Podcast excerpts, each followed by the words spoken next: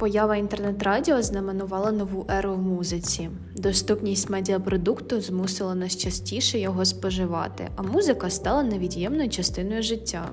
Чому? Давайте розбиратись.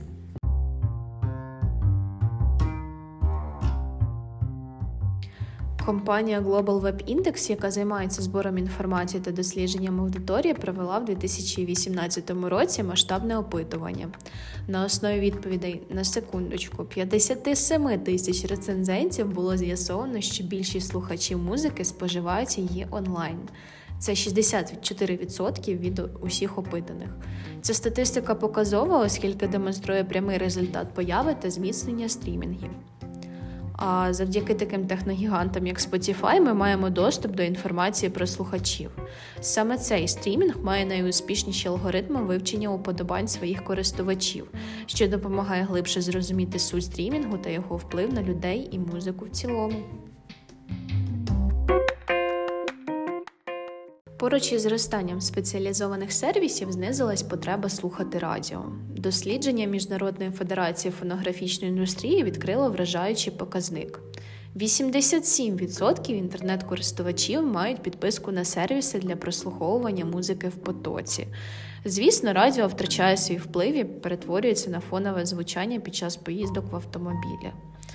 BBC провело своє опитування у 2019 році, яке показало, що молодь від 15 до 34 років витрачає більше часу на стрімінг, аніж на прослуховування всіх разом узятих радіостанцій компанії.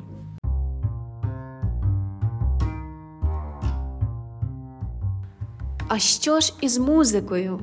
Ну, вона теж змінилася. Про зменшення середньої тривалості треку ми говорили в попередніх випусках. В цілому, вся музична індустрія тримається на чартах. Так так, що в 60-ті роки ХХ століття журнал Billboard запустив цю тенденцію, що і зараз вона залишається незмінною. Усі механізми стрімінгових платформ покликані на те, аби перемістити той чи інший трек в рейтингу.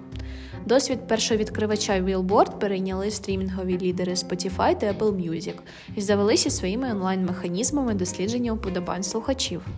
Сервіси мають дивовижні алгоритми, які вираховують, що і скільки слухає середньостатистичний споживач продукту, а далі ці дані передаються музикантам. Виконавці та лейбли, в свою чергу, збирають всі ці дані та мають змогу випустити трек, який точно залетить.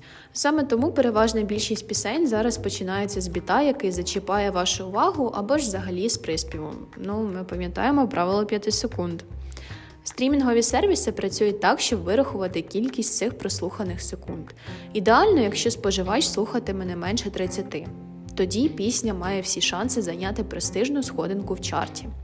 Звісно, є інші показники, наприклад, скільки разів було прослухано пісню, на якій секунді її перемкнули на іншу тощо.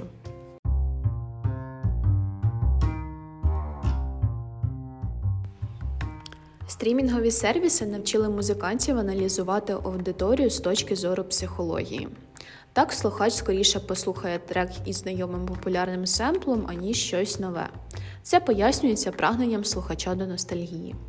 Також останні кілька років виконавці вдало маніпулюють слухачами, створюючи дуети. Така пісня збирає в два, а то й в три рази більшу кількість прослуховувань, оскільки розміщена на сторінках обох виконавців. Іноді музиканти комбінують ці два механізми маніпуляції і завойовують прихильність слухачів, випустивши пісню, яка є кавером на загальновідомий трек. Не можна не зачепити таку важливу тему, як альбоми та плейлисти.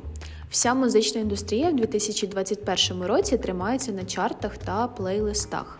Так останні витіснили альбоми.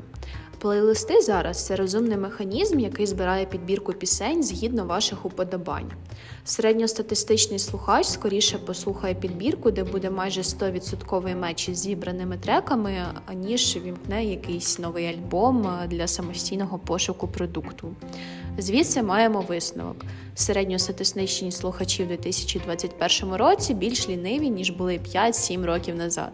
І на це значно вплинули стримінгові платформи. Нерадісний факт музика стала цінуватись набагато менше, оскільки слухачеві стає все важче догодити.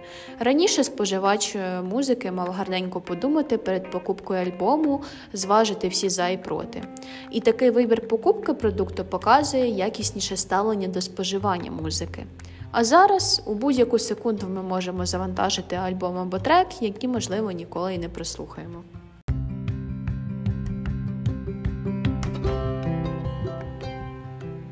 Таким чином розвивається не дуже втішна тенденція, саме музика знову стає фоном.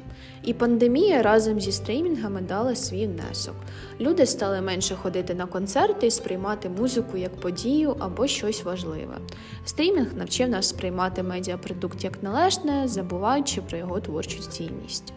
З іншого ж боку, сервіси для потокового прослуховування музики не дають негативним результатам переважати. Ця технологія дозволила меломанам мати широкий вибір продукту для споживання, а також можливість мати доступ до нього будь-де та будь-коли.